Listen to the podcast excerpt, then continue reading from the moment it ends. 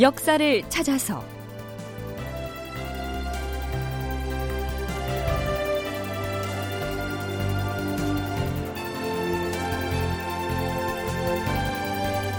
제 818편. 목마 구민에 담긴 이순신의 리더십. 극본 이상락. 연출 최홍준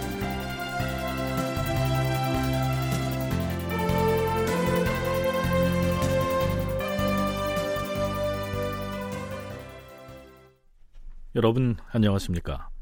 역사를 찾아서의 김석환입니다. 임진년인 선조 25년 9월 정문부가 이끄는 의병들이 함경도 경성을 공격해서 탈환한 다음 성을 점령하고 있던 국세필 등을 처형합니다.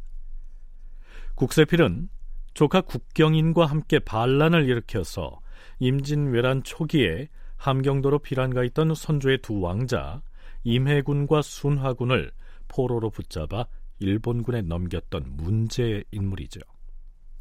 의병대장 정문부는 경성을 회복하고 나서 스스로 작성한 경문을 북방의 육진으로 보냅니다. 수천의 의병들이 정의의 깃발을 들고 일어섰으니 이제 곧 함경도는 회복될 것이며 잔악무도한 외적도 물러갈 것이다. 백성들에게 고하노라. 누구든 의기 있는 자는 역적 국경인의 목을 쳐서 죄인의 굴레를 벗고 나라의 공을 세우도록 하라. 경성의 의병대장 정문부의 명의로 작성된 이 경문은 육진을 비롯한 함경도의 도처로 퍼져나갑니다. 그때 국경인은 가등청정으로부터 관직을 부여받고서 회령 지방을 통치하고 있었는데요. 이 경문을 접한 회령의 유생들이 국경인의 집을 불태우고 국경인을 살해하죠. 장수 강문우는 의병을 이끌고 고참역 방향으로 먼저 나아가서 역적 정말수가 점거하고 있는 명천성으로 진격하라. 예, 대장. 자, 우리는 명천으로 진격하여 반역의 숙의 정말수를 의병의 이름으로 처단할 것이다. 기병들은 나를 따르라!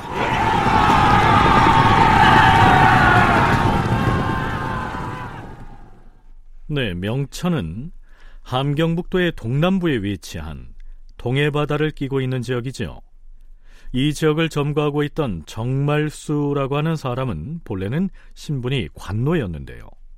평소 조선 조정의 북방 지역 사람들에 대한 차별 대우에 불만을 품고 있던 터에 임진왜란이 일어나자 반란을 일으켜서 일본군에게 협력했던 그런 인물입니다. 자, 드디어 정문부가 이끄는 의병 부대가 명천 인근에 도착합니다.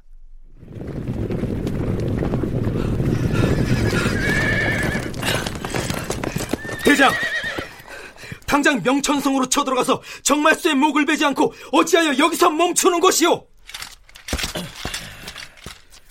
그렇게 서둘러서 될 일이 아니오. 그렇습니다. 정말수는 만만한 자가 아닙니다. 그러기에 농민 봉기군도 패하고 말았지요. 농민 봉기군이 패하고 말았다니요. 정말수가 반란을 일으켜서 외놈들 편에 가담하자 이에 분을 느낀 명천의 농민들이 들고 일어나서 대항을 했으나 정말수의 군사들이 화포를 쓰면서 방어를 하는 바람에 그만. 아, 아니, 놈들이 화포를 갖추고 있다는 말입니까? 그렇습니다. 그러면 놈들이 방어 태세를 갖추기 전에 기습 공격을 해야 합니다. 권관 구왕과 장수 강문우는 각각 30명씩 기병을 이끌고 먼저 돌격하고 나머지는 보병 군사를 인솔해서 대기하고 있다가 성을 빠져나오는 무리를 치기로 합시다. 북을 울려라! 기병들은 공격하라!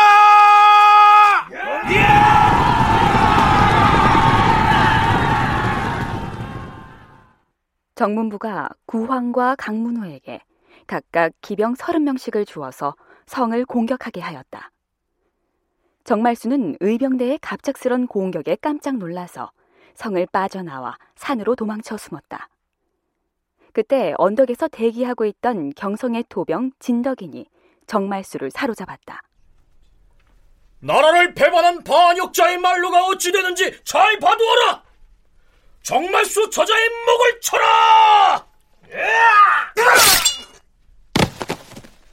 경성의 국세필과 회령의 국경인에 이어서 명천성을 점령하고 있던 정말수까지 처형하고 나자 인근에 왜군을 피해 숨어 있던 백성들이 몰려 나와 경성으로 모여들었다. 이제 함경도의 북부 지방이 왜군의 지배에서 완전히 벗어났다. 정문부가 이끄는 의병들은 경성, 회령, 명천 등을 비롯하여 북쪽의 육진 지역을 차례로 공격해 일본군의 치하로부터 해방시킵니다. 정문부는 세종대왕이 개척했던 북방의 육진 지역을 모두 되찾고 나서 말을 타고 씩씩하게 그 되찾은 육진을 두루 순행합니다. 뿌듯했겠지요. 서강대 계승범 교수의 얘기입니다. 거의 무정부 상태 아닙니까? 그 상태에서 일본 군대가 들어왔는데 일본 군대도 가버린 것이죠. 그러니까 이제 거의 무정부 상태에서 정문부도 육진의 민심이 어떨까 해서 아마 민심을 한번 다독이거나 시찰하러 간 것 같아요. 당시 근데 지방 사또들이 대부분 그 정문부를 추앙했고 국가에서도 그걸 알아가지고 어떤 벼슬을 내립니다. 그러니까 이제 순회 못할 것도 없고요. 왜냐면, 왜냐면 함경도는 그저 민심을 확보해야 해요. 그렇지 않으면 지역이 움직이지 않는 동네입니다. 자, 그런데요. 의병들이 들고 일어나서 무찔렀던 대상은 주로 반란을 일으켜서 일본군에 협력했던 반역 세력들이었습니다. 그때 가토 기요마사 휘하의 일본 군사들이 실제로 주둔하고 있던 함경도의 진영 중에서 가장 북쪽에 있던 진지가 바로 길주였습니다. 이제 우리는 왜군을 접수로 길주로 갈 것이다. 의병들은 출격하라!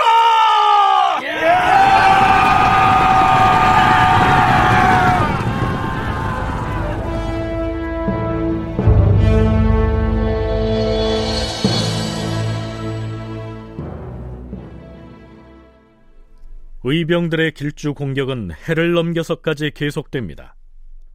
자, 그럼 이제 잠시 의주 행제소로 가볼까요? 명나라의 지원군이 빠른 시일 내에 당도할 기미가 보이지 않자 선조는 의주의 행제소를 두고 있는 것이 내심 불안했던 모양입니다. 의주에 거처하는 것이 좋겠는가? 아니면 일전에 비변사에서 검토한 대로 정주로 옮기는 것이 더 안전하겠는가? 지금 이곳 의주 행제소에는 군량은 물론이고 당장 적을 방어하는 데 필요한 활과 화살도 모자란다고 하는데 무슨 계책이 있어야 할 것 아닌가? 주상 전하, 저번에 대간이 아랜 바와 같이 행제소를 둘 곳은 이곳 의주와 정주 두 군데이옵니다. 어느 쪽을 선택할 것인지는 전하의 결심에 달려 있사옵니다. 다만 명나라의 군사를 청하는 것이 화야후로 급한 실정이오니 아무래도 이곳 의주에 계시는 것이 사세에 편리할 것이옵니다. 그렇다면 당장 정주로 떠나는 것은 멈추도록 하라. 그리하옵고 말씀하셨던 활과 화살은 지금 조처하고 있는 중이옵니다. 네, 선조가 활과 화살을 조달하는 문제를 거론하고 있습니다. 결국 선조는 전라 좌수사 이순신에게 이런 명을 내립니다. 지금 행제소에서 사용할 종이가 모자라니 경이 넉넉히 조달하여 올려보내도록 하라. 또한 이곳 의주에서는 화살을 만들 대나무를 당장 구하기가 어려우니 이도 경이 알아서 보내도록 하라. 필요한 것은 그뿐이 아니다. 무엇보다 시급한 것은 군량이니 군량을 확보하여 보내주면 좋겠노라. 이순신이 남긴 문서 중에 의주 행제소에 종이를 보내면서 올린 봉진지지장이라고 하는 장계를 보면 내용이 이렇습니다. 삼가 아래옵니다. 행제소에서 소용되는 종이를 수량을 넉넉히 마련하여 올려 보내라는 분부를 받았사옵니다. 하오나 장계를 받들고 가는 사람이 길이 멀어서 운반하기가 어려운 탓에 우선 장지 열 건을 올려 보내옵니다. 네, 장지란 두껍고 질긴 질이 아주 좋은 종이를 일컫습니다. 충무공 이순신 전설을 편역한 박기봉은 이 대목에서 다음과 같은 비평을 덧붙이고 있습니다. 아무리 피란 중인 행제소라고 하지만 얼마나 한심한 상태에 있었으면 강한 외적에 맞서서 죽기를 각오하고 싸우고 있는 변경의 수군 장수에게 조정의 사무용품인 종이를 마련해서 올려보내라는 지시를 다 하고 있는 것인가.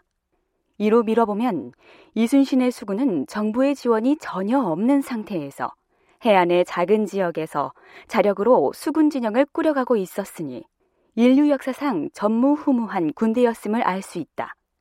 그런 상황에서도 연전연승을 거둘 수 있었다는 사실은 우리의 탐복을 자아낸다. 또한 이순신이 군량미를 마련해서 의주로 올려보내면서 올린 장계인 장송 전곡장에는 이렇게 적혀 있습니다. 삼가 아래옵니다. 순천에 사는 전 훈련봉사 정사주는 별난이 일어난 직후에 집안에 상을 당하였음에도 기꺼이 전장에 나와 싸웁니다. 신은 그를 광양현의 복병장으로 파견하여 싸운데 그는 탁월한 계책으로 외적을 막아내는 것은 물론 순천부 사람 이의남 등과 상의하여 각각 군량에 쓸 국물을 거둬 모았기에 신은 곡식을 배에 싣고 서해 바다를 따라 의주 행지소에 가게 하여 싸웁니다.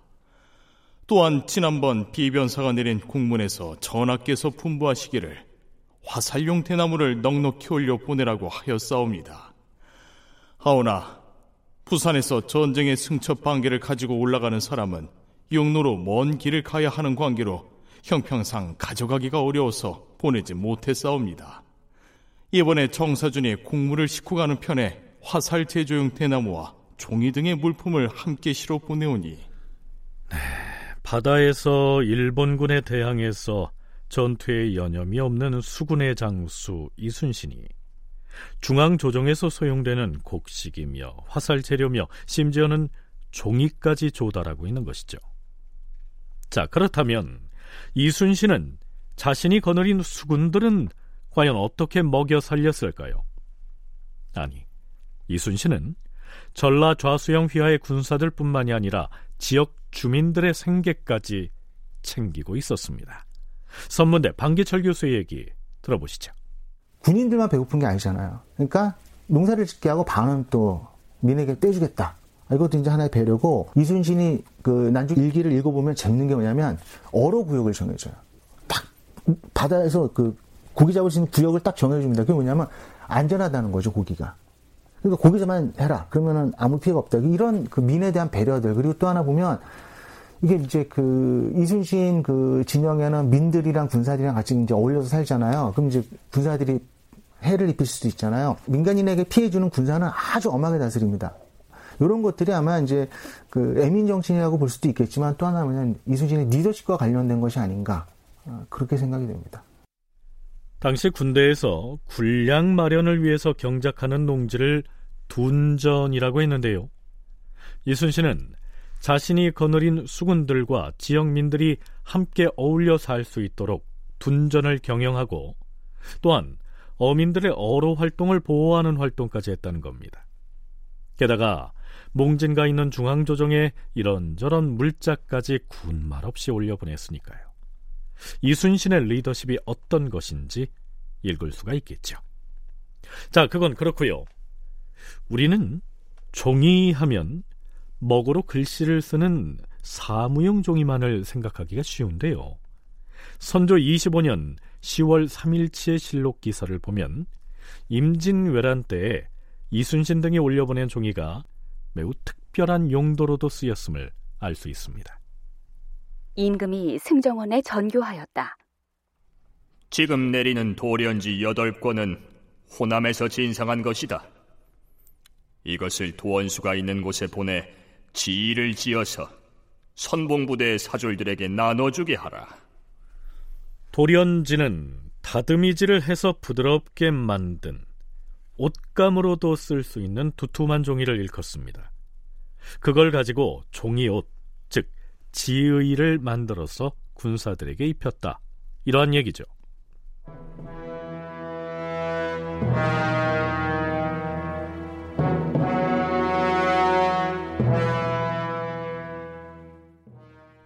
네, 앞에서 둔전 얘기가 나왔는데요. 이순신이 수군을 이끌고 나가서 싸웠던 곳이 경상도 앞바다이다 보니까 일본군을 피해서 도망쳤거나 혹은 포로로 잡혔다가 풀려났거나 하는 사람들이 이순신의 수군을 따라서 전라 좌수영 관내로 피난 온 사람들이 많았습니다. 전라 좌수사인 이순신이 이들을 나몰라라 할 수는 없었겠지요. 난중일기의 한 대목을 들여다보죠. 영남의 피난민들로서 전라 좌수영 경내에 들어와 있는 자들이 200여 가구 이상이나 되었다. 비록 사변이 평정된 뒤에는 재고장으로 돌아간다 할지라도 당장 눈앞에서 굶주리는 모습은 차마 볼 수가 없었다. 그래서 풍원부원군 유승룡에게 서장을 보내서 그 피난민들을 성 안으로 들여서 살 수 있도록 허락해달라고 청하였다. 얼마 뒤에 비변사에서 보낸 공문이 도착했는데 전하께서 말씀하셨다. 경상도에서 피란해 온 사람들을 여러 성 중에 거처하게 하고 농사 지을 만한 땅이 있으면 경작하여 살 수 있게 하라. 나는 영남에서 몰려온 피난민들이 있을 만한 곳을 곰곰이 생각해 보았다. 결국 돌산도 많은 곳이 없다고 판단했다. 이 섬은 산으로 둘러싸여 저기 들어올 길이 사방으로 막혔으며 지세가 넓고 편편할 뿐 아니라 토질 또한 비옥하므로 피난민을 타일로 들어가서 살게 하고는 봄에 밭가리를 시켰다. 그런데 이러한 둔전 경영에 관한 일을 전하께 알렸을 때 병조에서는 그것에 반대하는 의견을 임금께 아뢰었다. 전하, 전라 좌송에서 관리하는 돌산도의 둔전에는 말을 기르는 목장이 있어옵니다. 비록 피란민이라 할지라도 군인이 관리하는 둔전에 백성들을 함부로 들여서 살게 하면 말을 기르는 일에 방해가 되옵니다. 허락하지 마시옵소서.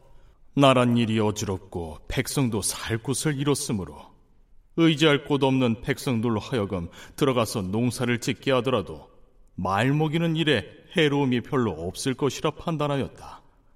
그래서 나는 임금께 목마 구민을 하면 양편이 다 편리하겠다 생각하여 그러한 뜻을 다시 갖춰서 아뢰었다. 목마 구민.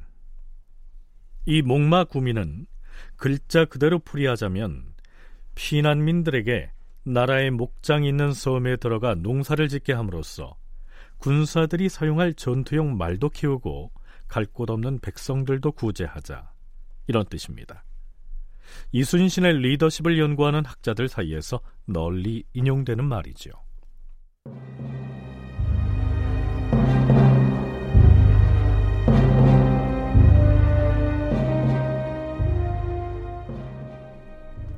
선조 25년 10월 초 이튿날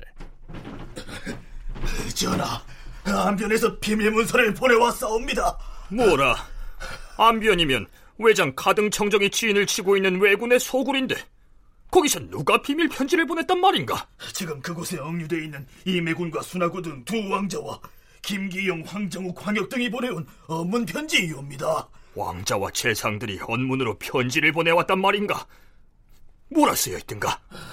왜군의 소굴을 벗어날 수 있도록 조정에서 힘을 써달라는 내용이온데 그 내용이 매우 절박하면서도 한편으로 절박한 한편으로 또 어떻다는 것인가? 조금은 당황스럽사옵니다. 뇌물을 써서 빼내달라는 내용이옵니다. 다큐멘터리 역사를 찾아서 다음 시간에 계속하겠습니다.